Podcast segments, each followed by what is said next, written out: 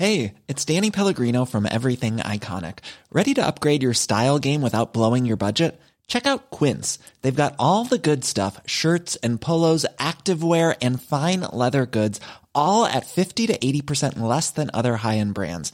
And the best part? They're all about safe, ethical, and responsible manufacturing. Get that luxury vibe without the luxury price tag. Hit up quince.com slash upgrade for free shipping and 365 day returns on your next order. That's quince.com slash upgrade. Propulsé par mademoiselle.com.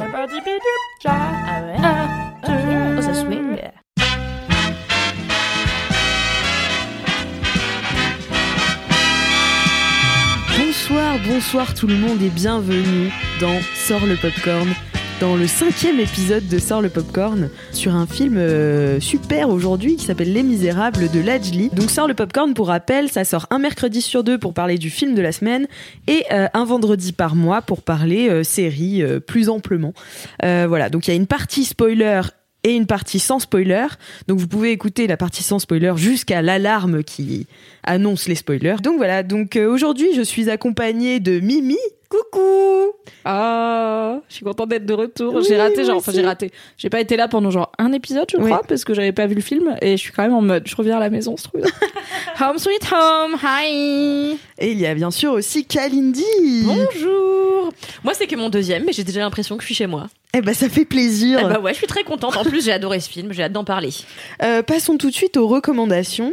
Euh, Kalindi, quelle Ouais. recommandation as-tu euh, pour nous cette Eh semaine? bien, j'ai longuement hésité. Alors, comme la dernière fois, je m'étais inspirée de Mimi, j'avais parlé d'un film qui était sorti il y a très longtemps, et je vais remettre le couvert Euh, parce que en fait, en sortant des Misérables, je me suis dit que j'avais envie de rester un peu dans un dans une thématique film social et film qui a un peu ébloui la croisette. Et du coup, euh, j'ai décidé de parler d'un film que je regarde à chaque fois que je prends l'avion.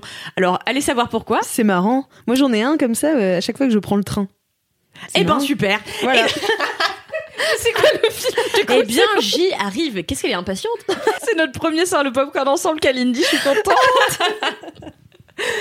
Et ce film, c'est Entre les murs. Euh, Entre Ah les oui. murs, je sais pas si vous vous en souvenez, avait eu la Palme d'Or à Cannes en 2008.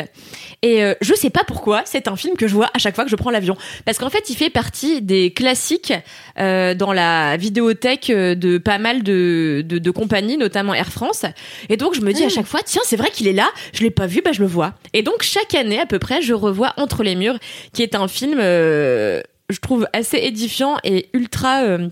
en fait, déjà, c'est rigolo parce que c'est un livre à la base et c'est le, le, le, mec qui a écrit le bouquin joue le rôle principal dans le film.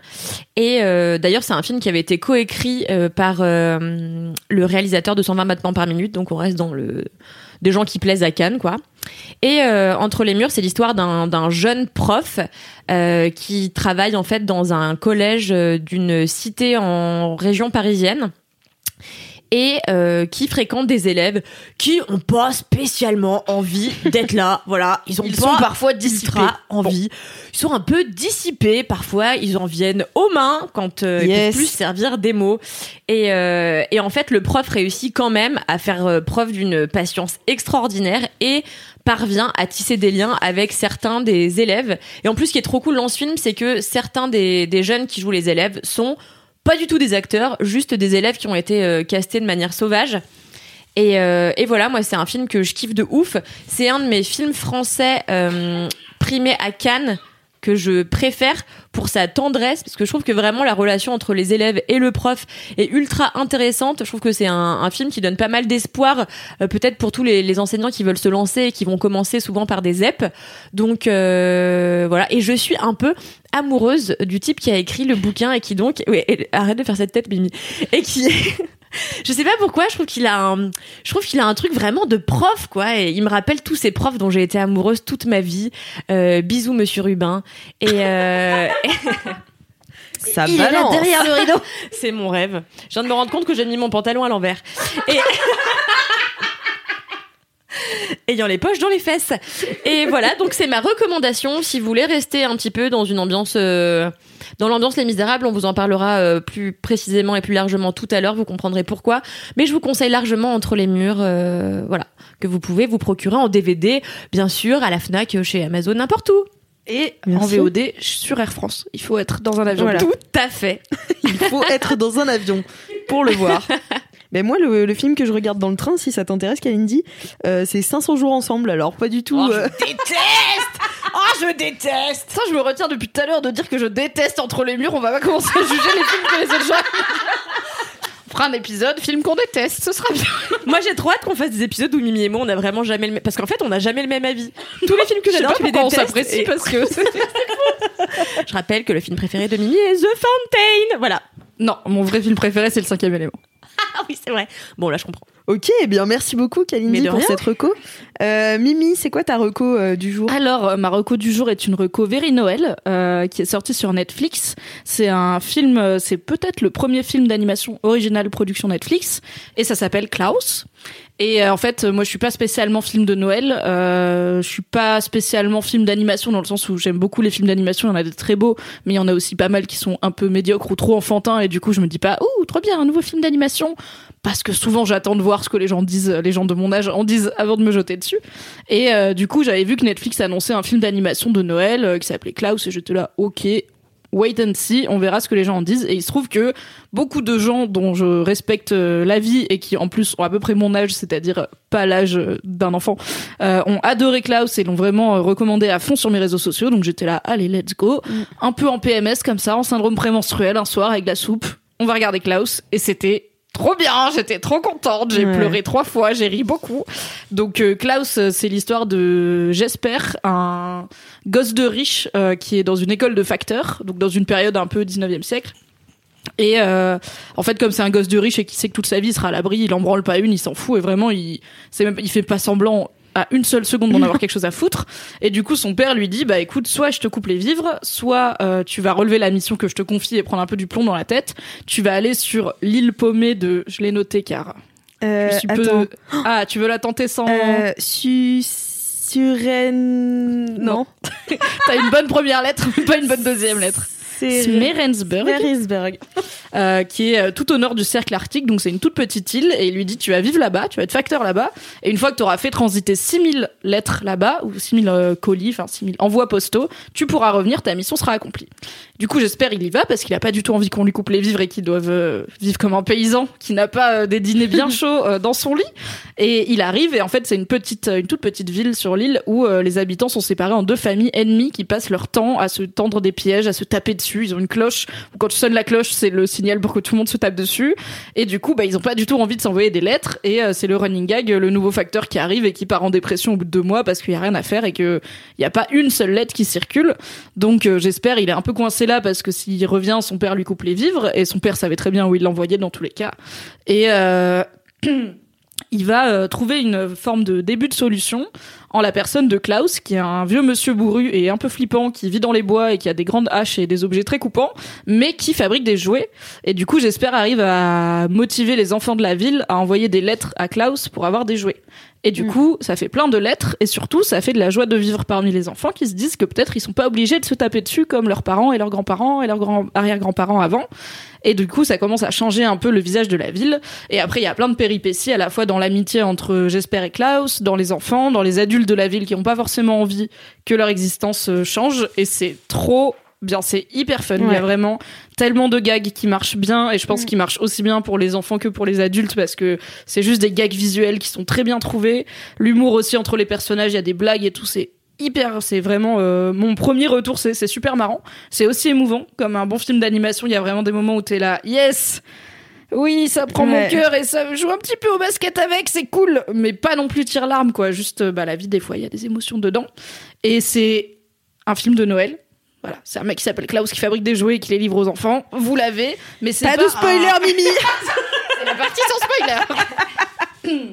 Mais c'est pas un film de Noël à base de euh, 1000% Noël partout, des guirlandes, du vert, du rouge, euh, des sapins, euh, des gling-gling et tout. C'est en fait c'est l'esprit de Noël plus qu'un film de Noël.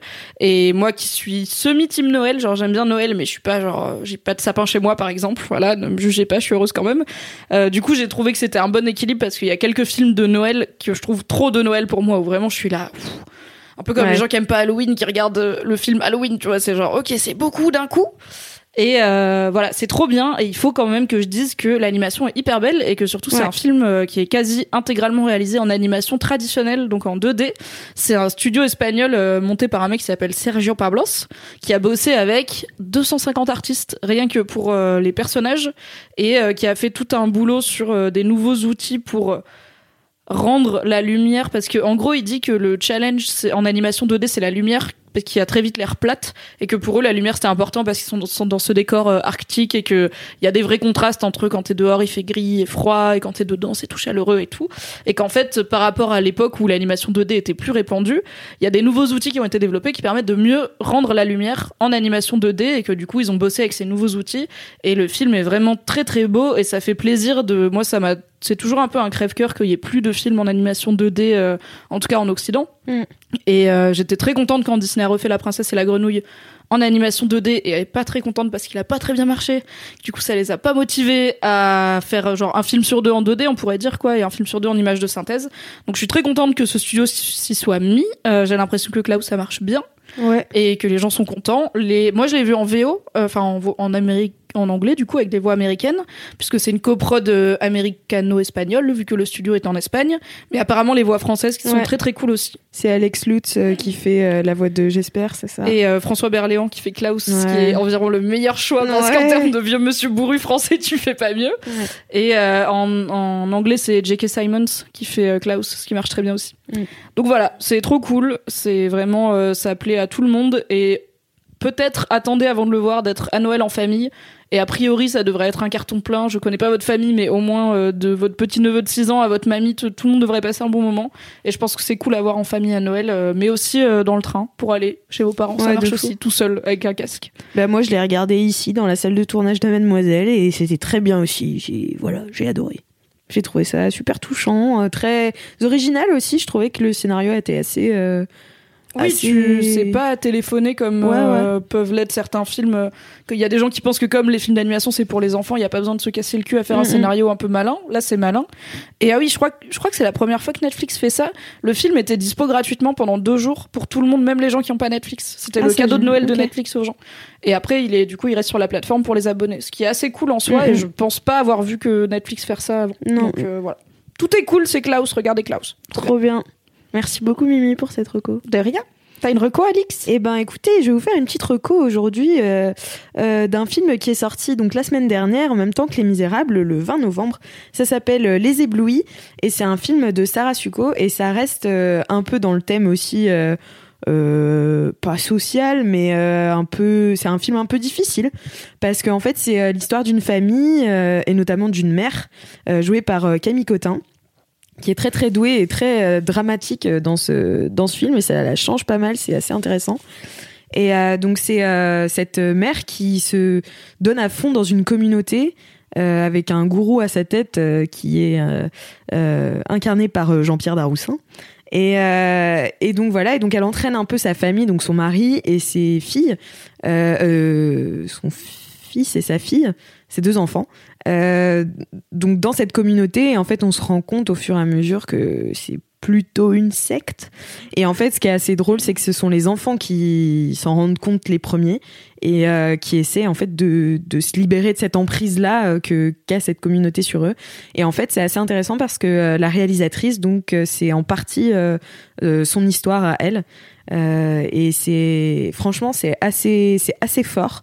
Et on ouais, tu, tu, tu te rends compte de la, de la manipulation, de voilà, et ces, enfants euh, finissent par se retrouver pratiquement abandonnés par leurs parents, tu vois, et, euh, et complètement écartés de leur famille, donc ils peuvent plus euh, parler à leurs grands-parents. Enfin voilà, c'est c'est assez dur comme film, mais je trouve ça intéressant d'avoir un témoignage comme ça, et et voilà, c'est un très bon film que vous pouvez encore aller voir au cinéma en ce moment.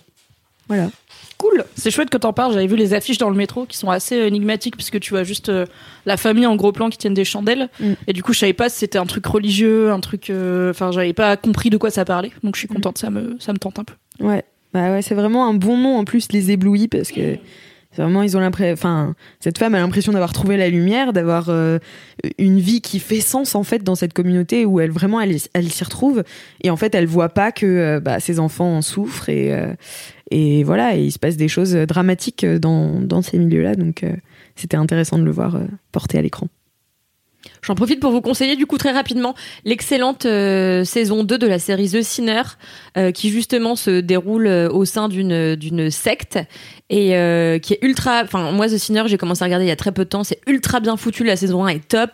Et la saison 2 l'est d'autant plus que justement le sujet reste je trouve ultra mystérieux. Enfin moi le, le- tout ce qui concerne les sectes et les Ouais. organisations un peu obscures je trouve ça passionnant. Donc voilà, si vous avez le temps, c'est que 6 ou 8 épisodes, je me souviens plus de 50 minutes, ça vaut vraiment vraiment le détour. C'est le moment pour moi de faire une pause dans cet épisode, chers auditeurs et auditrices, puisque je n'ai pas encore vu Les Misérables, donc je ne vais pas pouvoir en parler avec mes collègues. Je reviens à la fin de ce Sort le Popcorn pour euh, vous donner ma, mon conseil ciné de la semaine. Bisous À tout à Tu l'heure, as Mimi. détesté les misérables comme t'as détesté Mais non, j'adore la haine, je pense que je vais bien aimer Les Misérables.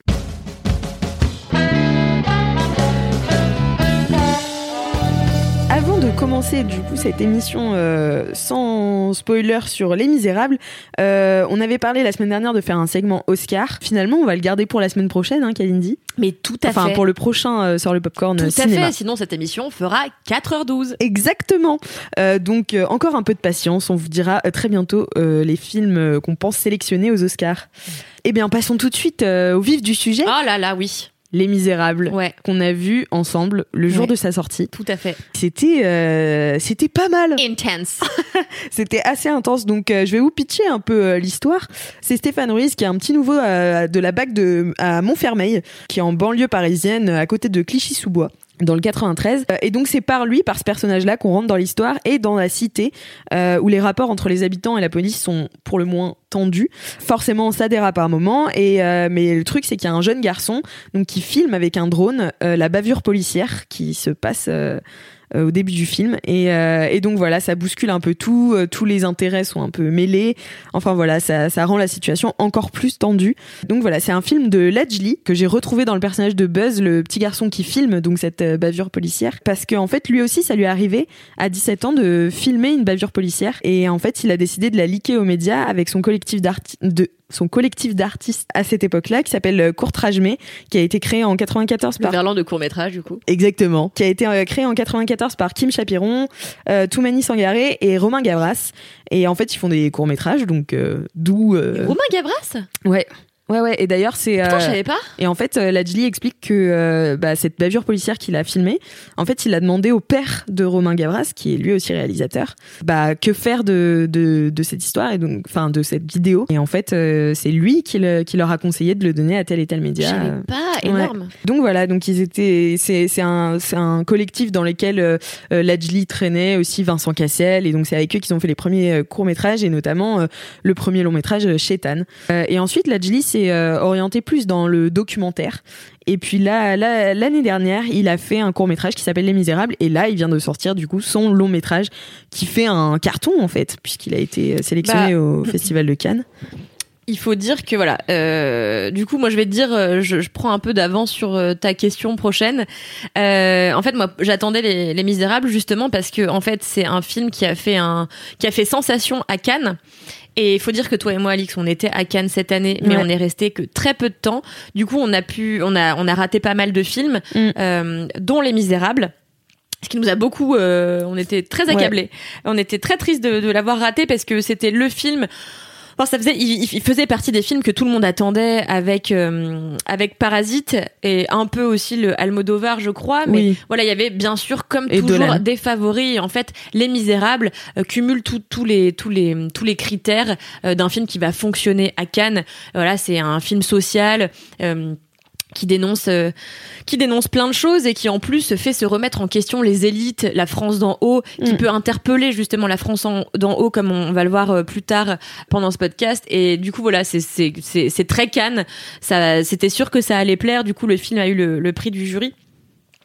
Et voilà moi c'est pour ça que je l'attendais. C'est parce que j'étais là putain merde je l'ai raté à Ouais. Cannes. Moi, j'ai vraiment... vraiment- eu la sensation de Passer à côté d'un ouais, de truc. passer à côté d'un gros truc et en même temps je trouvais que la, la hype était toujours euh, était toujours là même à la sortie parce qu'il est sorti la semaine dernière et euh, il y avait toujours autant de- de gens qui l'attendaient tu Mhm. vois et je trouve que vraiment la hype est restée de Cannes à maintenant assez forte et euh, Ouais. j'ai vu partout tourner euh, Lajli et euh, ses comédiens qui sont d'ailleurs fabuleux. Enfin moi j'ai trouvé incroyable. Les trois flics là qui sont les donc on suit la BAC donc forcément les flics sont au centre de l'histoire. Enfin c'est les personnages principaux puisqu'on les suit tout le temps dans la voiture et tout. Donc euh, ils sont joués euh, enfin interprétés par euh, des acteurs qui sont plus ou moins connus. Il y a Damien Damien Bonnard, Bonnard qui lui est très connu est très connu qui a fait des grosses productions françaises euh, comme euh, Le Chant du Loup et qui, qui a fait euh, pas mal de choses un peu plus petites. Euh, comment s'appelait cet excellent film avec Haenel euh, en liberté en liberté voilà, donc euh, c'est un visage qu'on a beaucoup plus l'habitude de voir que ses confrères qui, à mon avis, vont peut-être euh, plus décoller Ouais. maintenant que ce film va avoir le, suc- le succès qu'on lui prédit et puis un succès déjà assez établi puisque le film a bien marché en salle depuis le jour de sa sortie. Le jour de la sortie a accumulé, je crois, quelques 75 000 75 000 entrées ouais. entrées, donc euh, ce qui est vraiment pas mal. vraiment vraiment bien hein, pour enfin pour un film comme ça d'auteur entre guillemets euh, Mhm. social euh, enfin Mais c'était sûr, enfin pour moi, un film coup de poing, c'est- vraiment le film coup de poing de l'année. En fait, on, Ouais. on manque de films euh, qui, on manque de films, je trouve, en France cette année euh, ultra forts comme ça, avec des thématiques qui sont ancrées dans l'actualité, sur lesquelles on peut plus détourner les yeux. Mm. Donc euh, je pense que voilà, en fait, un film, un film qui marche très bien, c'est souvent un film qui colle à l'actualité brûlante et qui dénonce des choses. Et, et, et voilà, donc euh, pour moi, Les, Les Misérables, c'était sûr que ça allait fonctionner. d'ailleurs t'en as fait un très bon article que dont je mettrai le lien en- dans les notes de ce podcast Tout à fait. Merci beaucoup, Alix, de me complimenter sur mon travail. J'adore ça. Et, euh, et oui, il faut dire aussi que le jour de la sortie, quand on a été le voir, on a été au Grand Rex. Alors, on n'a pas eu euh, la plus grande salle du Grand Rex parce que, euh, voilà, il fallait y quand avait, même pas il y avait la. Reine des Neiges à Il côté y avait quand même la Reine des Neiges, donc euh, voilà. Et mais la salle était, Était pleine cool, hein, et ouais. en fait il y a un truc que j'aime bien sentir au cinéma, c'est palper un petit peu l'ambiance de la salle, euh, écouter si les gens discutent ou non, voir comment comment les gens se tiennent, comment ils Ouais. utilisent leur corps dans une salle de cinéma. Et je trouve que le comportement des gens la semaine dernière en disait long sur la manière dont ils recevaient le film. À part moi qui mangeais des nuggets. Euh, Euh, voilà. Euh, mais à part moi, j'ai trouvé les gens ultra disciplinés. Et en fait, le film a une, est tellement puissant dès la première minute Ouais. que les gens se sont, je pense, laissés captiver tout de suite par le récit. Et euh, les corps étaient assez tendus, c'est-à-dire que la, la rangée en face de moi, les gens étaient tendus. La meuf qui était vraiment en face, je voyais ses mains sur la coudoir de gauche. Et elle avait les mains qui s'enfonçaient dans le, Mhm. la coudoir parce qu'il faut dire que Les Misérables, c'est violent. ouais Et, et bien sûr, j'avais Alix à côté de moi qui n'arrêtait pas de mettre sa main devant sa bouche en mode Ah, il va se passer un truc terrible. Mais oui, parce que en fait, pour moi, ce film, c'est vraiment, euh, effectivement, c'est violent, mais c'est pas si violent que ce n'est tendu en fait. Ouais. À tout moment, tu te dis, ça va déraper, il va se passer un truc dramatique. Il se passe des choses dramatiques, mais tu te dis, mais ça va, ça va, ils vont péter les plombs, tu Ouais. vois. C'est, en fait, c'est une situation tellement tendue que moi-même. J'en étais, mais comme tu dis, en fait, j'avais vraiment, je me souviens, à un moment, j'ai analysé, tu vois, j'avais vraiment la main devant ma bouche et je me disais, mais c'est pas possible. En plus, moi, je sursaute au moindre truc, donc, euh, donc vraiment, j'étais euh, tendue à fond. Ah non, non, non, mais euh, vraiment, ce, ce film est ultra. En fait, c'est ça, le film est percutant de ouf. Et en fait, au début, j'avais un peu peur. euh, le rôle de. En fait, le, le, le, le, le mec, le dire- c'est pas le directeur, mais c'est le chef de la, le de chef la de la BAC. brigade. Est assez insupportable dès le début. Il le Ouais. reste d'ailleurs euh, pendant tout le film et c'est le personnage qui veut ça. euh, ouais. Mais au début, au départ, je me suis dit, oulala, j'ai l'impression que son personnage est un peu caricatural. C'est chiant. Mm, mm. J'espère qu'on va pas tomber dans des caricatures de flics pourris et corrompus, Ouais. etc. Et en fait, aucun des personnages n'est enfermé dans aucune caricature. Je les trouve les trois, euh, les trois flics, euh, les trois personnages principaux ultra nuancés, à l'image d'ailleurs euh, des protagonistes d'en face, parce qu'en fait, ce quartier se, se, se découpe en plusieurs clans. Et euh, t'as par exemple le maire qui euh, règne euh, sur le tiek vraiment comme si c'était le king qui engueule les gosses, qui dit toi ferme ta gueule à peu près 120 fois par minute. Je l'adore. Il est exceptionnel. Et t'as un type qui est un ancien dealer qui aujourd'hui est le sage de la cité, qui, qui fait, ouais, qui fait partie, enfin, qui est l'incarnation de la religion. Exactement. Qui est l'incarnation de l'islam, quoi. Non, voilà, en fait, du coup, il y a plein d'identités différentes qui chacune sont vraiment très fortes. Ouais. Exactement, qui coexistent. Et en fait, t'es là. Ouais, en fait, ils sont tous tellement différents Mm, mm. que t'as vraiment l'impression de rencontrer des vraies personnes. Ouais. Tu vois, que rien n'a été écrit. Et c'est là la force du film, c'est que t'as l'impression que les, les acteurs jouent leur propre rôle. Alors je ne sais absolument pas quelles sont la personnalité de tous ces acteurs à l'origine, mais en tout cas le jeu est tellement ne Ouais. se voit tellement pas, n'est tellement pas perceptible que le film fait ultra sincère. J'ai été assez euh, bluffée par euh, bah, non seulement le chef de la brigade que je trouve excellent, euh, ouais, c'est Alexis Mananti, tout à fait. Et moi je suis tout simplement, euh, je pense comme toi, euh, Amoureuse. tombée amoureuse de Djibril Zonga, qui est euh, donc le, le flic un peu force tranquille qui conduit la voiture et en fait Et qui vit avec sa maman, moi ça m'a fait ouais, craquer. qui j'étais là, vit avec sa maman. En fait, c'est ça, c'est vraiment pas du tout manichéen. Non. Et, vraiment, tous les personnages sont très bien écrits et très bien interprétés. Et donc, euh, Djibril Zonga a grandi avec Lajli. Alors moi j'ai lu que, alors je sais pas, alors je sais qu'il vit toujours à Montfermeil, euh, mais je sais pas s'il y est né. Je sais qu'en Mm. tout cas il y a passé un moment de sa vie et qu'il y vit toujours. Voilà. Après peut-être qu'ils y sont pas nés, qu'ils sont nés à Clichy-sous-Bois, j'en sais rien. Ouais, bref. En tout cas, ils ont vécu dans cet environnement-là euh, pendant longtemps et ils ont grandi ensemble. Je trouve ça drôle, en fait. Enfin, j'aime bien cette ambiance de potes euh, qui font des films ensemble et d'équipes soudées. En fait, ça se sent qu'ils sont en confiance et, enfin, voilà, tu vois, même Alexis Mananti qui a quand même un rôle euh, assez détestable, pas facile et tout. Tu sens que bah il le fait à fond parce qu'il est mis en confiance aussi et que Carrément. Non, il y a une super direction d'acteurs, sans doute justement, t'as raison, parce qu'ils se connaissent. Et euh, oui, en fait, tu dis un truc bien. Oui, c'est vrai que c'est- un film qui est pas du tout manichéen. Et en plus aussi, euh, ce que ce que j'ai adoré, c'est le. En fait, souvent dans les films, on a une opposition binaire assez basique de les méchants contre les gentils, euh, et les gentils gagnent à la fin. Ou alors, pour peu qu'on ait envie de mettre un peu de cynisme dans cette histoire, on va faire gagner les méchants. Là, on est vraiment euh, pas du tout dans cette structure-là, puisque du, du- de bout en bout du film, au- aucun clan ne ressort comme étant le clan des gentils ou aucun clan ne Oui. ressort comme étant le clan des méchants. On a oublié le, le clan des gitans aussi. oui, le clan des euh, gitans. qui est quand même pourtant assez central dans le film.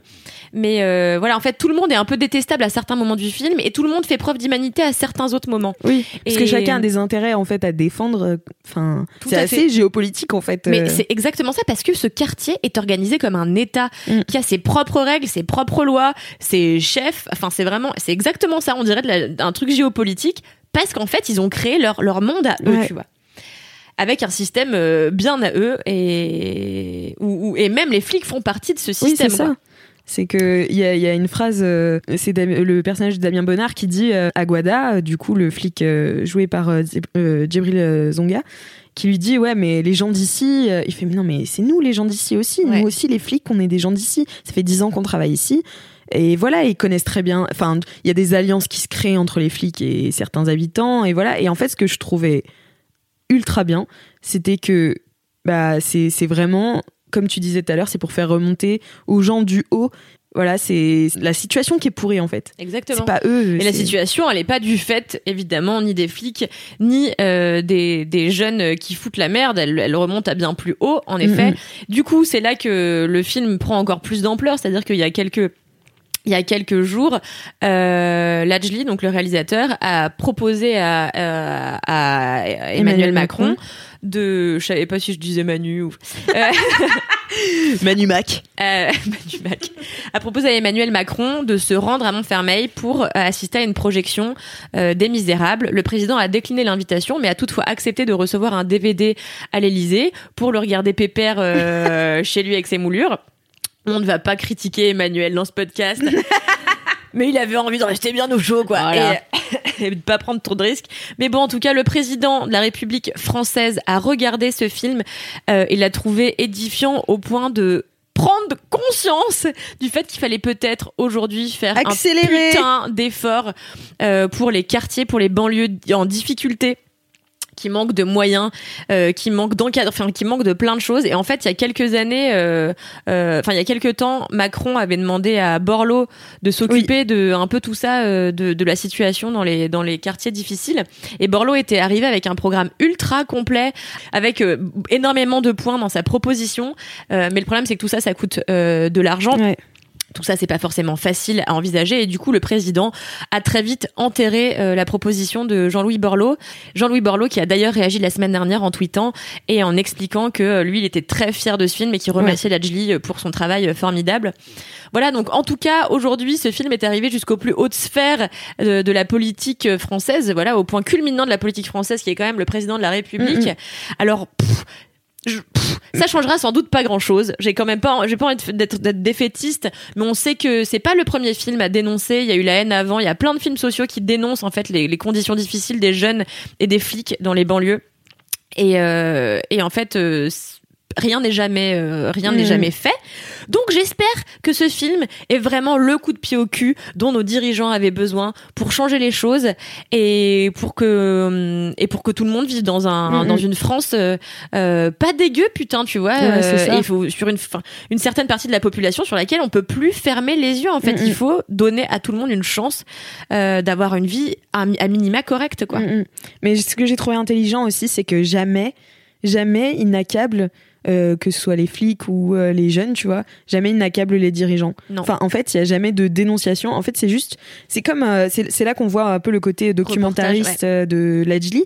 C'est que vraiment, il est là, comme le petit Buzz, tu vois, qui parle très très peu en fait dans le film, et qui est là en train de juste filmer ce qui se passe. Et il est là, bah vas-y, faites-en ce que vous voulez. Maintenant, je le donne aux bonnes personnes. Voilà, que- qu'est-ce qu'on fait de cette vidéo euh, de, de policière? Qu'est-ce qu'on fait de ce film? Eh ben, on le donne aux bonnes personnes. Donc lui, il le donne à la France. Il dit, bah, allez-y, maintenant, euh, vous savez ce qui se passe. Exactement. Faut faire quelque chose, tu vois. Sauf que lui, il a la démarche en plus qui est de proposer son film Oui. aux autres instances. Mais c'est exactement ça en fait. Euh, T'as raison, le personnage de Buzz, c'est sans doute, euh, c'est sans doute Lajli et c'est exactement ça en fait. C'est le côté top du film, c'est le, le côté euh, documentaire. Et euh, en plus, il y a aussi un truc dont on n'a pas parlé encore, mais je trouve que le film est bien filmé. Oui. Et en fait, tous les plans au drone Ouais. sont franchement ultra cool. Et en fait, c'est les seuls moments presque de respiration Oui. euh, parce que le film, euh, voilà, c'est action, action, action, action. Euh, on a peu le temps de souffler. Et t'as juste, pour des moments de respiration, des plans de caméra, donc des plans de drones qui vont passer au-dessus des bâtiments. T'as à un moment donné un super beau coucher de soleil. Tu te demandes si c'est la fin du film. En fait, il y a encore quelques plans après, euh, quelques séquences après. Ouais, donc le film, en plus d'être ultra bien foutu, d'être ultra intelligent et d'être dénonciateur malgré lui, en plus, c'est bien filmé. Donc, Ouais. euh, je vois vraiment C'est vraiment complet, quoi. c'est vraiment complet et je vois aucun, aucune bavure dans ce film. Alors aujourd'hui, j'ai lu un papier, je crois, sur le Parisien, je sais plus quel autre média, euh, qui en fait donnait la parole, je crois, à des policiers, des policiers qui disaient que ce film était dangereux pour l'image de la police dans les quartiers sensibles et, euh, et pensaient que voilà, ce film allait pas améliorer leur image. Et, et voilà, donc en effet, c'est une voix qui s'entend aussi.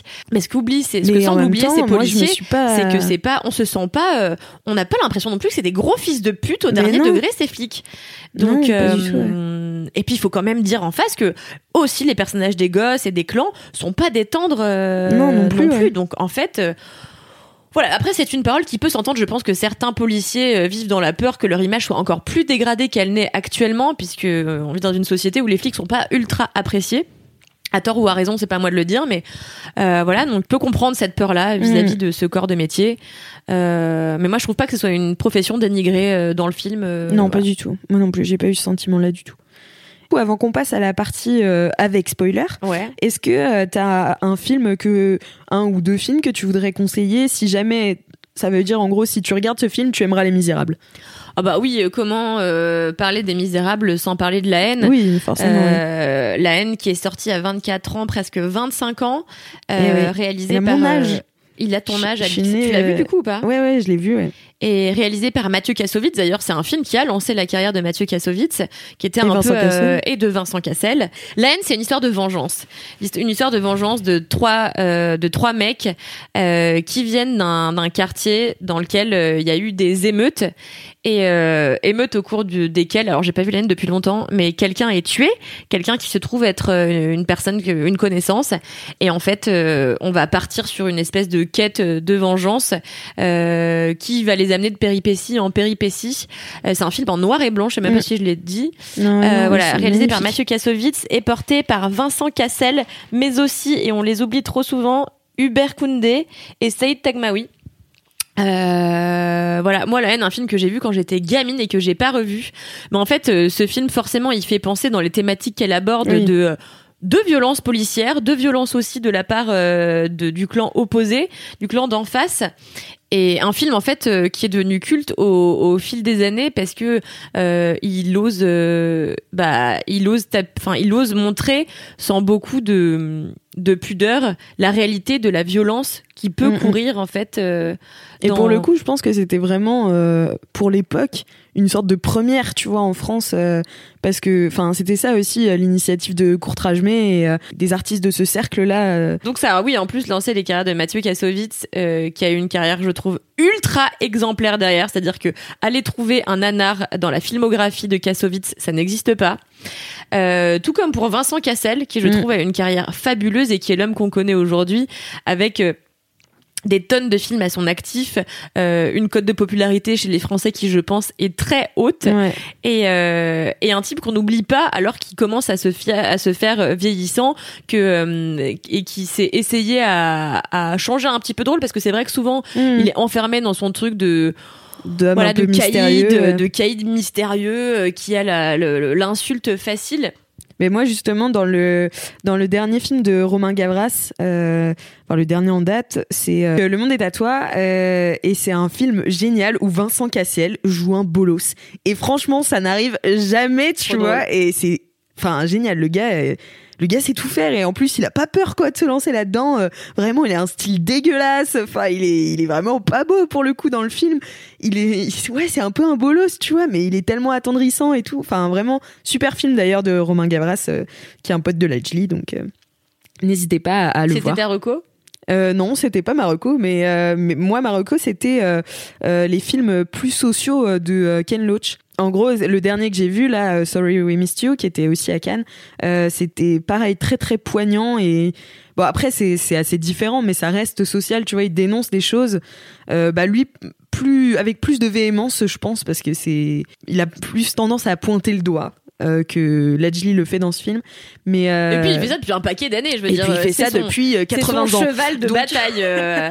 voilà, mais il le fait euh, toujours aussi bien. Enfin, moi vraiment dans ce- devant euh, Sorry We Missed You, euh, j'étais choquée, euh, j'étais euh, en pleurs. Enfin voilà, c'est sur euh, l'histoire euh, d'un père de famille euh, qui, qui se trouve un petit boulot en tant que livreur euh, dans une société qui ressemble euh, un peu à Amazon ou ce genre de, de livraison et euh, et donc en fait euh, voilà ils te font croire que tu es auto- auto-entrepreneur donc tu peux choisir tes heures de travail et en fait Enfin, t'es es amené à travailler parfois 14 heures par jour. Enfin voilà, c'est un peu euh, l'esclavage moderne. Enfin voilà, c'est vraiment ultra intéressant et c'est pareil, c'est assez coup de poing. Enfin moi, ça m'a vraiment foutu une grosse patate euh, quand je l'ai vu euh, la dernière fois. Enfin voilà. Donc c'était Marocco. Non, mais moi j'aime. En fait, j'aime beaucoup Ken Loach parce que je trouve que justement ces dénonciations sont toujours très justes. Je trouve qu'il faut du cinéma à la Ken Mm, Loach. mm. Il en faut plus. Le seul truc, c'est que je trouve que c'est un cinéma qui euh, euh, qui manque d'originalité en fait dans sa forme très souvent. Et je pense que franchement, ce que j'adorerais voir au cinéma, c'est des films exactement comme des films de Ken Loach, hyper dénonciateurs, hyper sociaux, hyper fouillés, euh, hyper avec de la recherche derrière. Mais euh, je sais pas, avec euh, un tournant fantastique. ou- Ah ouais. voilà, tu vois, genre ou horrifique, ça existe. Je, je et je, je, je crois que j'espère que ça va grossir encore plus euh, le fait de voilà mixer ces genres-là euh, sociaux, horrifiques, etc. euh, pour faire des produits plus hybrides, euh, plus originaux. Voilà, c'est mon c'est mon envie. C'est ton envie. Oui. Et bah Kalindi, on t'attend euh, sur la scène des Oh là réalisateurs. là, j'ai autre chose à foutre. Hein. bon, et si on passait à la partie spoiler oh là là, mais ce podcast n'a Allez pas de fin. C'est parti, mon kiki Euh, donc, euh, à partir de maintenant, vous avez entendu l'alarme. Ça va être euh, Les Misérables avec spoiler. Donc, c'est vrai qu'il y en a pas mal de spoilers dans ce film. Il y a plusieurs histoires en fait qui se s'enchaînent. Mhm. Donc, t'as d'abord la perte du lion. Donc, t'as les gitans qui viennent qui viennent embrouiller les. Alors parce que euh, oui, c'est ça aussi un petit peu le, le déclencheur de tout ce qui va se Oui. passer de de- de- d'un peu chaud dans le quartier dont on vous parle depuis le début, c'est que le clan des gitans euh, possède un, un, Un lionceau et un cirque tout à fait, et le lionceau se fait voler. On comprend très vite que euh, c'est un des mômes d'une bande de mômes qui généralement fout la merde dans le quartier, qui a pris euh, le lionceau, que le lionceau s'est évadé et euh, du coup, le clan des gitans euh, demande aux flics, qui demandent au maire. Enfin bon, bref, tout le monde cherche un petit peu de son côté le lionceau. Et c'est voilà un peu le point de départ Ouais. de ce qui fout la merde entre tous les clans euh, du quartier. Et donc euh, la, la bavure policière, du coup, on peut on peut le dire. Mais moi, je m'en doutais un petit peu euh, que ce serait pas euh, du coup le, le flic euh, taré, donc le chef de la brigade là, euh, Alexis Mananti, je sais plus comment il s'appelle dans le film. Euh, Chris. Chris, voilà, Chris, exactement. Euh, et en fait, c'est Guada, donc la force tranquille, qui met un coup de flashball dans la tête du, du gamin, en fait. Voilà. C'est ultra violent. Tu t'attends à ce que ça se passe à ce moment-là, parce qu'ils sont vraiment à fleur de peau. Enfin, vraiment, c'est le bordel. La, la caméra, elle va partout. Ils se prennent des caillasses sur la gueule. Enfin, voilà. Et puis, le gamin, bah, il est menotté, tu vois. Il a rien demandé à personne. Il est menotté. On sait même pas pourquoi, d'ailleurs, il l'emmène pas dans la voiture, tu vois. Enfin, bon, euh, à un moment je me suis dit, euh, pourquoi ils attendent, Ouais. tu vois. Et euh, bah, du coup, il se prend un coup de flashball dans la tête. Donc, moi, au début, je pense qu'il est mort. Enfin, moi, j'étais persuadée qu'il était, qu'il était décédé. Et donc, après, euh, ils vont bah, pas l'emmener à l'hôpital parce que bah, il faut récupérer la vidéo qui a été filmée par Buzz, par le drone euh, qui était au-dessus d'eux au moment de l'assaut, quoi. Voilà, pour s'éviter quelques petits problèmes. Ouais. Euh, ouais, oui, oui. Il y a quand le môme va va ramener le lionceau, euh, le chef des gitans euh, décide de lui filer la frousse de sa vie et Mm. le prend et le le fout dans l'enclos où il y a un lion énorme qui est en train de de se faire dresser. Et donc le gamin se fait pipi dessus et elle a peur de sa vie. La scène est longue. On se Ouais. demande si vraiment le, le môme va pas finir par y passer. Et moi, j'ai cru que Damien Bonnard, enfin le, le euh, Stéphane, allait, allait tuer le lion. Mais vraiment, je me suis dit à un moment, c'est le coup va partir. Enfin, il y a trop de tension, tu vois. Et en fait, euh, la tension est désamorcée d'un coup quand euh, bon bah voilà, il dit non, mais ça va, c'était une blague. Et putain, c'est La meilleure blague. Moi, vraiment, je passais, euh, c'était roller coaster dans ma tête et dans ma poitrine, quoi. J'étais. euh, Ouais, c'est et d'ailleurs, quand ils menacent le petit Issa, euh, quand ils le ramènent à la cité et qu'ils disent Bon, bah, t'as bien compris, euh, tu dis que t'es tombé par terre et tout. Moi, j'ai failli pleurer, enfin, vraiment, parce qu'il était. il, était, au bout de sa life. il était au bout de sa life, il était en pleurs, il était là, oui, j'ai compris et tout. Enfin, c'était vraiment horrible. Et d'ailleurs, il joue extrêmement bien ce môme. Ouais, il joue très bien. Il est juste parfait, quoi. On dit, comme tu disais, on dirait qu'il joue pas. Ouais. Et euh, d'ailleurs, je trouvais ça marrant parce que je trouve que ce film, en fait, ça fait, ça donne un, un gros hommage aussi à, à Victor Hugo en disant que bah, son œuvre, en fait, elle est éternelle. Et Issa, c'est un peu le, le Gavroche, tu vois, euh, de, des Misérables, le gamin de Paris, tu vois. euh, Lui et tout le reste des microbes, en fait, euh, il les appelle les microbes, le, le groupe de gamins comme ça. dans, qui traînent dans la rue quoi et c'est eux qui font les barricades et c'est eux qui font enfin tu vois c'est vraiment une analogie je trouve à la fois fine et en même temps assez marquée euh, euh, aux Misérables de Victor. Hugo Et d'ailleurs, euh, le film se, se conclut sur euh, un passage des Ouais. Misérables qui vient vraiment poser la note finale de Ouais. dramaturgie. ah c'est Euh, un délire C'est-à-dire que quand le, le noir se fait et que juste les premières lettres s'inscrivent et, et que t'as cette ces trois ces trois phrases, t'es là. Oui, alors du attends coup j'ai des frissons. je les ai notés Yes. c'est mes amis retenez ceci il n'y a ni mauvaise il n'y a ni mauvaise herbe ni mauvais homme il n'y a que de mauvais cultivateurs Voilà. Donc on en arrive quand Ouais, même à quand dénoncer un peu la France d'en haut, hein, je veux dire. euh, Oui, voilà, Parce là- que on a dit qu'ils dénonçaient pas directement. Là, bon, euh, Là- c'est écrit. hein, euh, voilà. oui c'est écrit mais tu vois Pas c'est par pas il Voilà. y a pas Macron enfin tu Oui, vois non, c'est clair. Mais bon, c'est dans le texte. Hein. bien sûr voilà. Mais donc oui, et puis il faut absolument qu'on parle évidemment de la de la scène de la scène finale. Donc c'est l'affrontement. ouais qu'est-ce que qu'est-ce que t'en as pensé toi? Parce que Moi j'ai trouvé ça ultra ultra fort. Enfin c'est vraiment le Ouais. point culminant du film. Et c'est fou parce que souvent je trouve que le, le cinéma euh, là où ça peut être très dangereux c'est que ça peut s'essouffler. En fait quand t'as un film qui ne tient que sur le le rythme, que sur quelque Mhm. chose de très rythmé, c'est t'as vite fait de, de, de, de chier ton rythme et de te- t'effondrer avant la fin et du coup d'avoir une fin un peu euh, une un peu en demi molle tu vois. Et euh, et euh, alors que là vraiment T'as l'impression que ça ne peut pas aller plus fort qu'au Ouais. moment où le gamin se prend un truc de flashball dans la gueule, ou alors qu'il va voir le lion et le lion à moitié lui bouffe la tronche. Tu penses que peut pas y avoir point plus culminant que ça, et en fait le film réussit à aller encore plus loin en faisant vraiment s'affronter deux clans euh, dans la violence et la, la, la folie la plus totale, c'est-à-dire qu'il n'y a plus Ouais. de limite.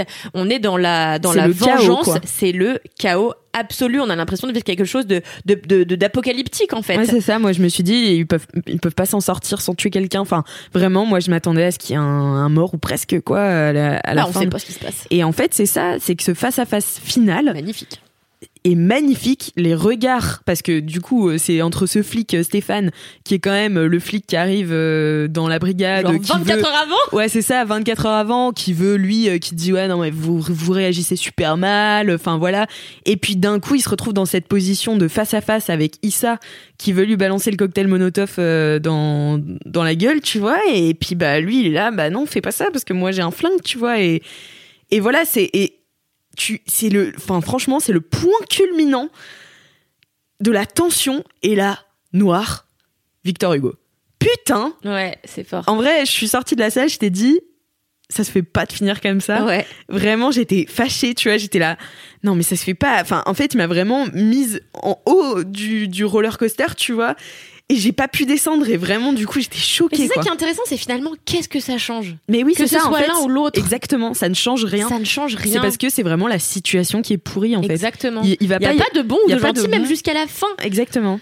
En fait, on ne peut pas euh, ni porter en héros euh, l'un ou l'autre, ni euh, ni euh, faire de l'autre une, une victime. Enfin, voilà, il y a ni, ni bourreau ni victime. Il y a juste une situation Ni mauvais infernale. herbe, ni mauvais homme. Exactement.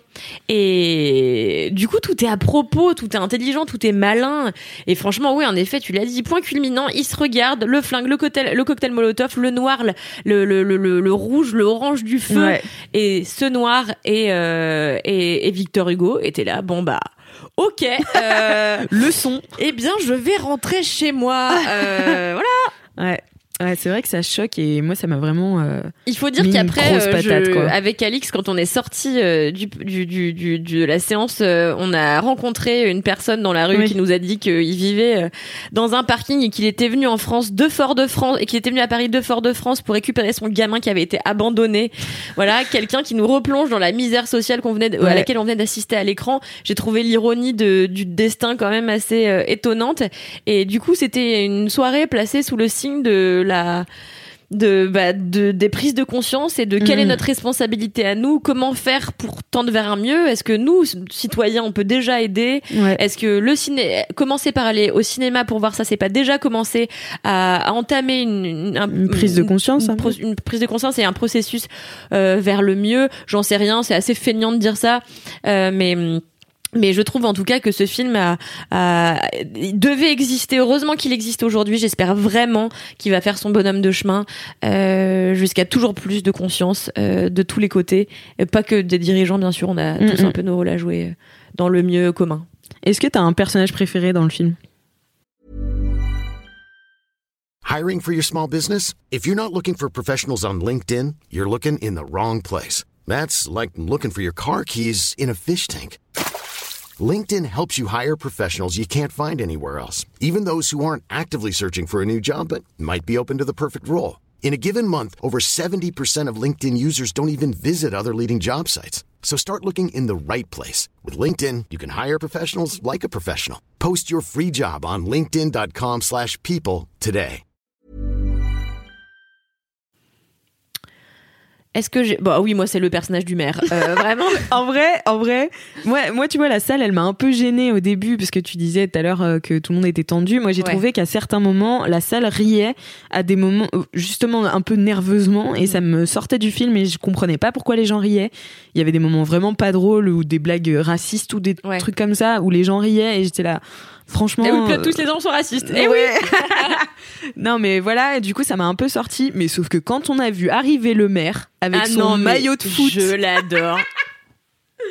avec marqué le maire 93, putain mais génial quoi. C'est le meilleur personnage de tout le cinéma. Genre vraiment, ce type, il faut lui filer un César. Il est vraiment Ouais. exceptionnel. Et c'est ce qu'on vous disait tout à l'heure. C'est le gars qui règne un peu en maître euh, sur le quartier. Et il est trop drôle. Et il arrête pas de dire aux gens, viens dans mon bureau. Et en- vraiment, tout est, tout est marrant. En fait, on a oublié de le dire. C'est vrai que ce film est ponctué Oui, c'est marrant. de moments marrants parce que en fait la violence n'exclut pas euh, euh, enfin les, les quartiers compliqués où règne un peu la violence, ça peut, ça n'exclut pas que bah, les gens font quand même des blagues. et oui, euh, et, euh, et qu'il y a en fait, il y a, au-delà de ça un vrai. euh, T'as vraiment l'impression qu'il y a des cohésions entre les, enfin des, des, des, des vrais, euh, des vrais super rapports entre certains personnages. Mm, mm. Et tu vois que du coup, euh, il y a aussi plein de messages d'amitié et de, enfin voilà, dans, euh, au fond de ce film. Et, euh, et voilà. Donc oui, non, moi c'est le maire, toi aussi, non? Bah moi j'ai beaucoup aimé le maire, mais j'ai beaucoup aimé Salah aussi, qui était le. Ah oui, il est le- top, le sage. Ouais, le sage, le représentant donc de la religion, et tout le monde lui dit arrête de jouer l'imam et tout machin, parce que moi je t'ai vu, euh, on sait pas trop ce qu'il a fait avant, mais oui, c'était sûrement un dealer euh, repenti quoi. Et en fait, je trouve qu'il donne une euh, une euh, un côté euh, un peu conte, tu sais, genre fable euh, à tout ça, surtout quand les trois, euh, donc quand euh, euh, le jeune Buzz euh, a, a- a récupéré sa vidéo, donc il court, euh, sa première intention c'est d'aller chez Salah donner la vidéo au sage qui saura à qui la donner en fait.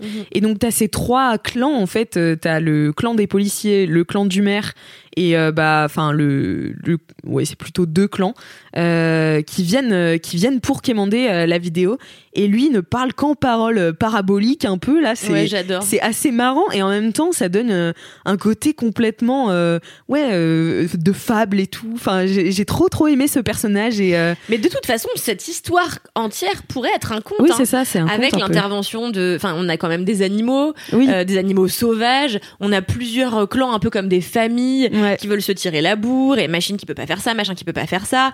Euh, ce, ce drone qui pourrait être, je sais pas, dans un conte, un, un oiseau. Enfin, tu vois, ça Mhm. pourrait. euh, en fait, ce film pourrait complètement être un conte, euh, un conte dramatique, mais les- souvent les Mais contes sont urbain, assez du coup, dramatiques. un c'est- conte urbain, tout à fait.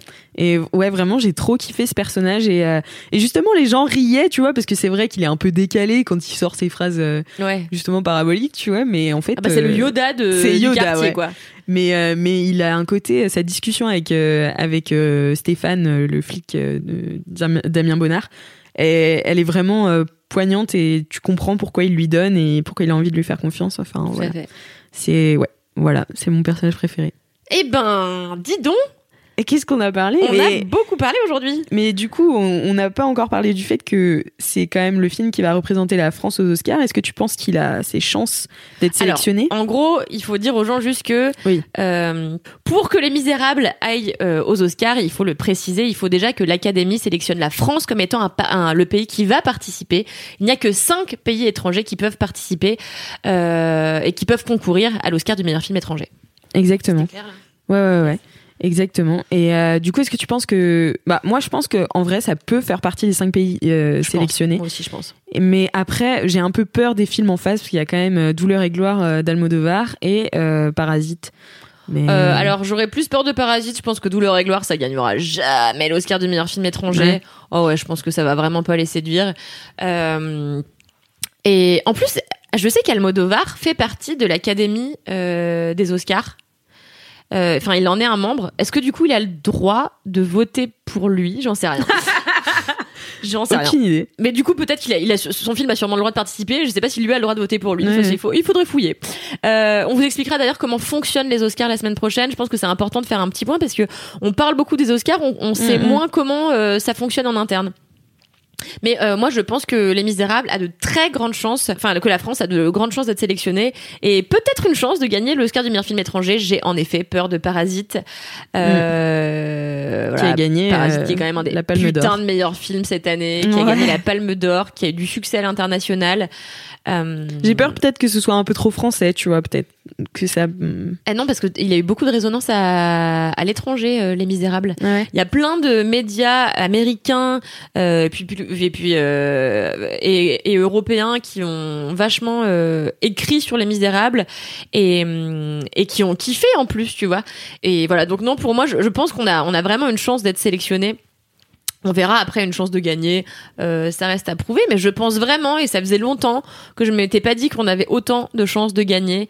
Voilà. Bah écoute, j'espère. Moi, en tout cas, si je faisais partie des, des Oscars, je voterais pour eux. Eh bien, il ne te reste plus qu'à candidater, mais j'ai peur que la route soit encore longue avant l'intégration euh, dans l'Académie des Oscars. Kennedy, on est toujours plus proche qu'on pense en vrai. Mais t'as raison, t'as raison, ma vieille. Eh ben merci beaucoup euh, pour euh, ce débrief avec et sans spoiler des Misérables. On va tout de suite passer à la dernière partie des sorties ciné qui nous attendent.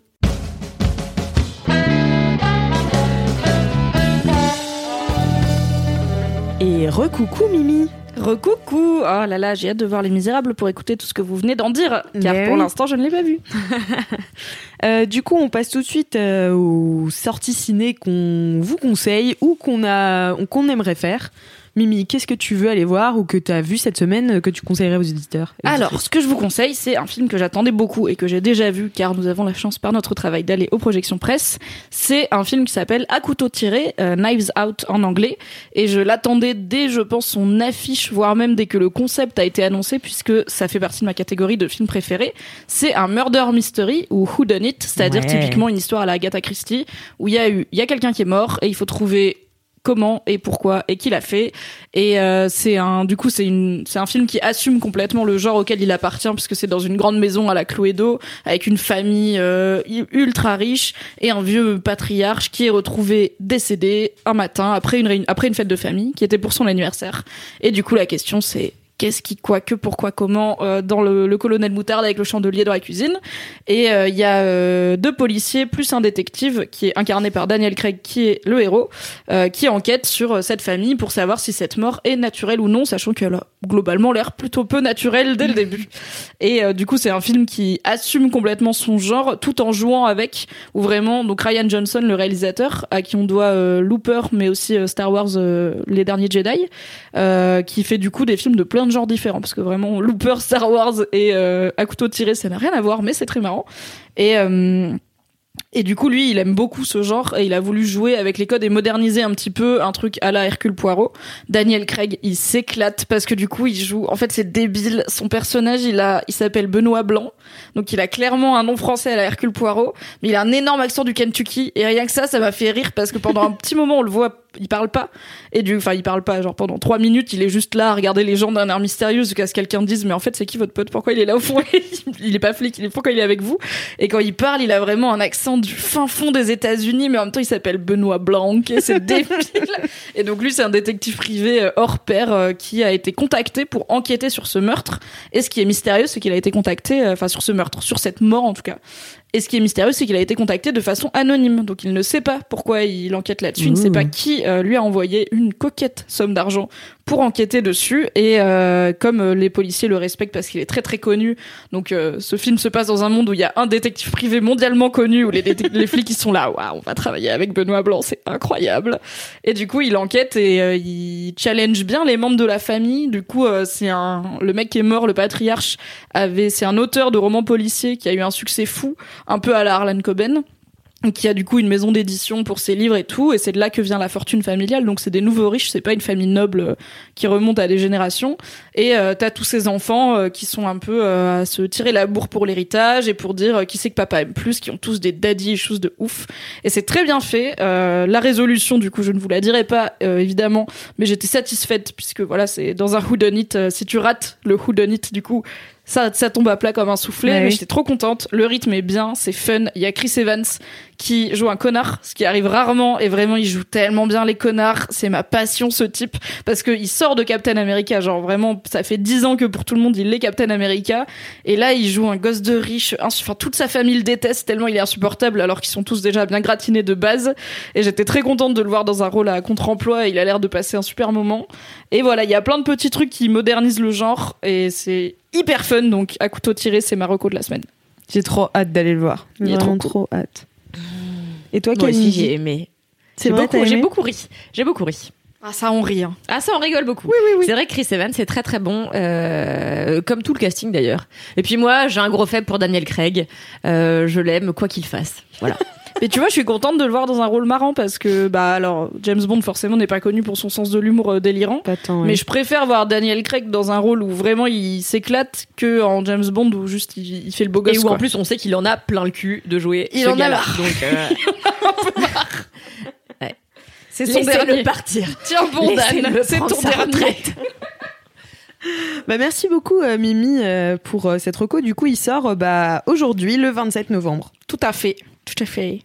Euh, Kalindi, est-ce que toi aussi, euh, t'as Bien quelque sûr. chose à nous conseiller? Alors on change complètement de, on change de style, mais euh, je vais quand même conseiller un film ultra fun et on va rester un petit peu dans l'esprit de Noël. Le film que je vais vous conseiller, c'est aussi un film qui sort le 27 novembre et dont Mademoiselle est très très très contente d'être partenaire. Oui, la fierté.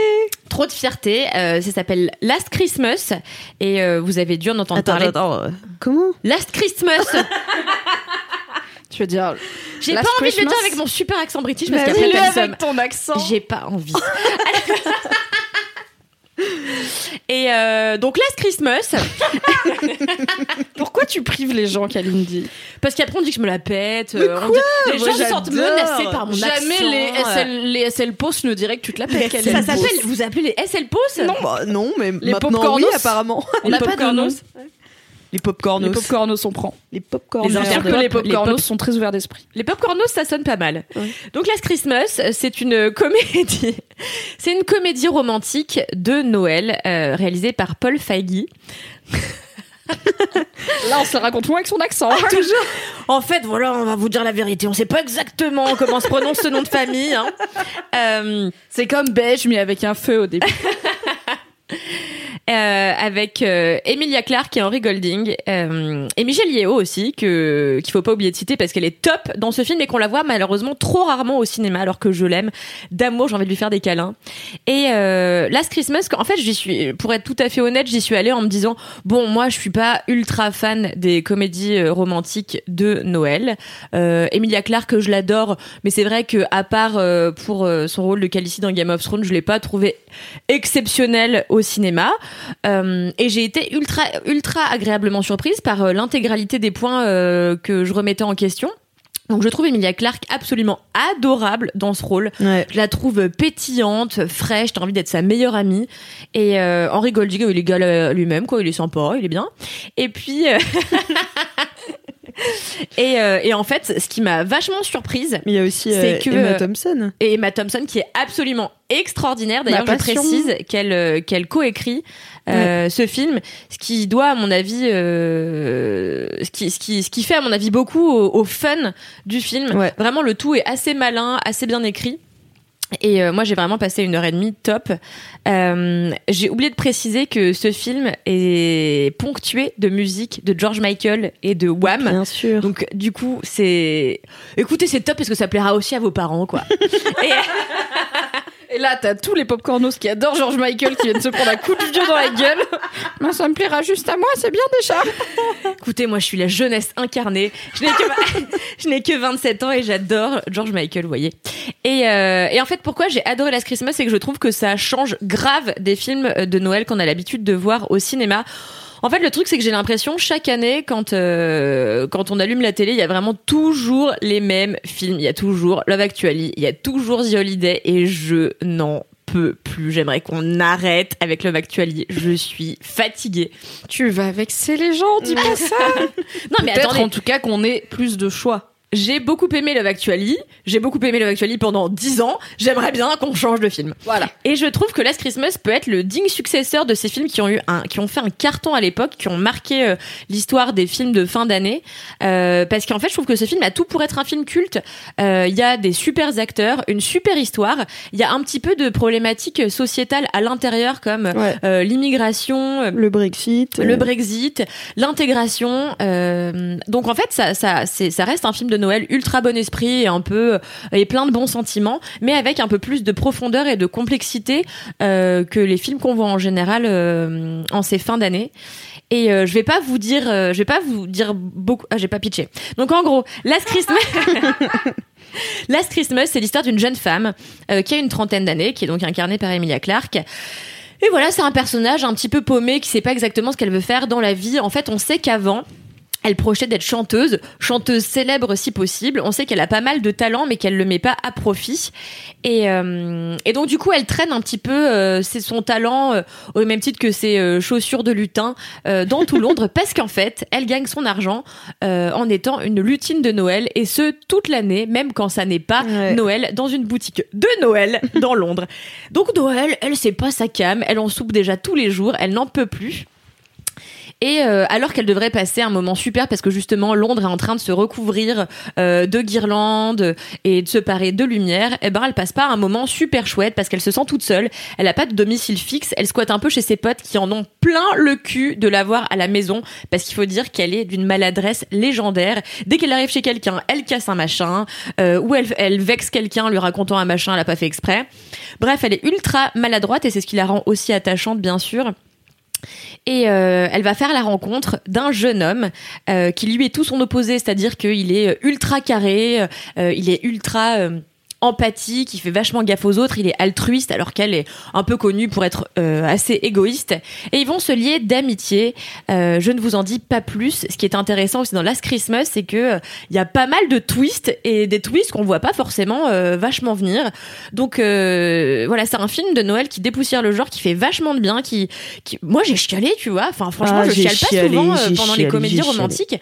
Et j'avoue qu'à la fin, ben, j'ai chialé et pas qu'un peu, j'ai pas lâché une larme. J'étais là, ah oui, déjà ils m'ont bien nu et puis en plus c'est très mignon. Euh, voilà, donc euh, n'hésitez pas à foncer au cinéma euh, dès aujourd'hui, dès le 27 novembre, voir Last Christmas qui vous fera beaucoup de bien et qui vous fera peut-être aussi un petit peu réfléchir. Voilà. Eh Tu- ben merci, quelle belle reco. Tu veux pas nous le caler une fois avec ton accent? Non, j'ai pas envie Plus tu lui demandes un truc, moins elle a envie de le faire car elle a 8 ans. Je mettrai aussi en lien euh, l'interview euh, d'Emilia Clarke qui explique qu'en fait, euh, bah, tu vois, tu l'as trouvée touchante et tout, et en fait, elle dit euh, dans ce film, euh, je jouais pratiquement pas. Enfin, c'est plus moi que. que Bah, ça se voit. Que Elle mes sincère. ces dix dernières années, quoi. Et euh, du coup, elle a dit que c'était hyper libérateur de jouer là-dedans. En même et- elle va pas dire Daenerys, c'est très moi. en 2019, c'est compliqué. Non, mais bon, tu vois, elle a eu euh, plein de contraintes Oui. euh, dans Game of Thrones, ne pas sourire, ne pas. Là, elle joue avec ses sourcils euh, qui, Ah ouais. qui, est- qui sont quand même assez incroyables. Donc, euh, c'est vrai que ça lui a fait du bien, elle aussi. Je mettrai euh, tous ces liens euh, dans les notes du podcast. Et je vais donc terminer ce podcast avec bah, mon conseil ciné de la semaine. Alors, moi, je ne l'ai pas vu ce film, mais j'ai très, très envie d'aller le voir. Il sort aussi aujourd'hui. Ça s'appelle Chanson douce. Et donc, c'est l'histoire de Paul et Myriam qui ont deux enfants en et ils engagent euh, une nounou qui s'appelle Louise. Et en fait, euh, elle devient un peu bizarre. Elle est, elle est de plus en plus étrange euh, et elle a une emprise sur la famille. Enfin voilà. Elle est incarnée par Karine Viard, qui est une actrice que j'adore. Et il y a aussi Leila Bekti, euh, qui fait partie de mes actrices préférées. Mais, euh, mais c'est pas toi qui as lu le livre, J'ai adoré le bouquin, j'adore en fait. Donc c'est un bouquin qui a été écrit par Leila Slimani, qui est vraiment une de mes autrices actuelles préférées. Ce livre a eu le Goncourt. Alors il y a quelques années, je sais plus, si c'est 2016 ou 2017, Euh, mais c'est un roman qui est assez court, qui se lit très facilement, qui est d'une noirceur folle. Euh, J'ai pas encore vu le film, mais de ce qu'on a dit, euh, c'est plutôt assez bien foutu. Euh, en tout cas, je voilà, le, le bouquin m'a m'a vraiment euh, mis un énorme coup au cœur parce que cette histoire est ultra difficile à lire, donc j'imagine euh, pas ce que ça doit être en images. Voilà, donc n'hésitez pas à voir ce film, Ouais. lire le bouquin et lire les autres de, de tous les autres de- et, euh, et également lire tous les autres livres de Leila Slimani qui sont euh, d'égal euh, génie. Voilà. Et ben voilà, donc moi c'est ce que sûrement ce que je vais aller faire euh, ce week-end au cinéma. Voilà voilà. Et bien écoutez, je crois que cet épisode de Sort le popcorn est terminé et donc voilà. J'attendais J'ai une l'impression réaction. que. Oui, mais je Je- regarde, je sais pas quelle idée avait l'air perplexe, du coup j'étais Ah non, perplexe, non, du coup j'ai rien dit. Oui, donc cet c'était bien. épisode euh, est terminé et euh, et donc je vous dis euh, bah à vendredi puisque euh, il y a l'épisode spécial série qui sort vendredi. Euh, voilà, vous avez de la chance de sort le popcorn en une semaine, c'est quand Incroyable. même top. Quelle bande de petits C'est chanceux Noël. Noël avant l'heure. C'est quoi les, euh, la, la série? Moi, je participe pas, je crois. Si, Ah bon, si c'est the end of the fucking world. Ah oui, bah oui. faut y aller parce que moi je l'ai pas vu donc euh, je ne Bah oui, mais pas. je serai là, Voilà. je serai là. Oh là là, beaucoup là, là là, dites donc dans vos oreilles. Beaucoup là, oui. C'était trop bien. Oh, j'ai kiffé faire ça avec vous deux d'un coup. Ouais, Oh, bah mais oui, ça fait plaisir. Un Ça jour on en fera un plaisir. entier ensemble quand je me sortirai les doigts pour aller au cinéma. voilà. trop bien. En attendant, merci euh, à vous aussi, chers auditeurs, d'être restés jusqu'au bout. Euh, J'espère que vous avez kiffé. Si oui, n'hésitez pas à en parler autour de vous de ce podcast merveilleux et aussi euh, de vous abonner sur Apple Podcast, de mettre 5 étoiles. Euh, venez nous donner vos recos, vos avis, vos votre love euh, tout simplement euh, sur Instagram ou sur Apple Podcast. Voilà, on vous embrasse et à vendredi. Gros bisous. À vendredi, gros bisous. À très vite.